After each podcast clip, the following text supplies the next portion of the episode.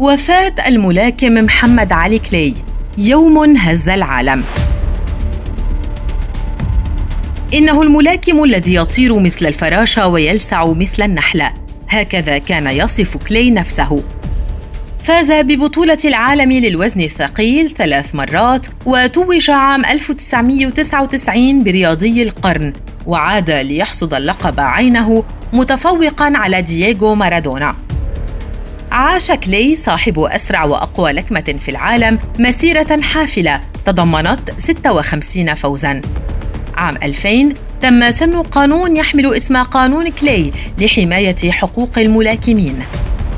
عن عمر ناهز الأربعة وسبعين عاماً توفي كلي بعد صراع طويل مع شلل الرعاش وكان قد شخص بإصابته في العام 1984 بعد ثلاثة أعوام من اعتزاله الملاكمة. ولكن شلل الرعاش سلبه مهاراته الحركية وقدرته على التحدث بشكل طبيعي. ويعود سبب الإصابة إلى الوراثة الأمر الذي لم يكن من الممكن تجنبه.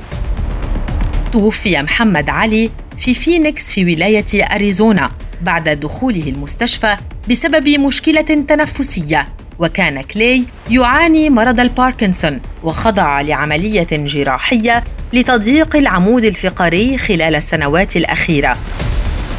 وفي أوائل عام 2015 عانى كلي من الالتهاب الرئوي وتم إدخاله إلى المستشفى بسبب التهاب شديد في المسالك البولية إلى أن توفي. لف حزن شديد. مجموعة محبيه ومعجبيه من كافة أنحاء العالم. كما ولف الحزن العالم الرياضي بشكل عام. كان ذلك في السابع عشر من يناير عام 2016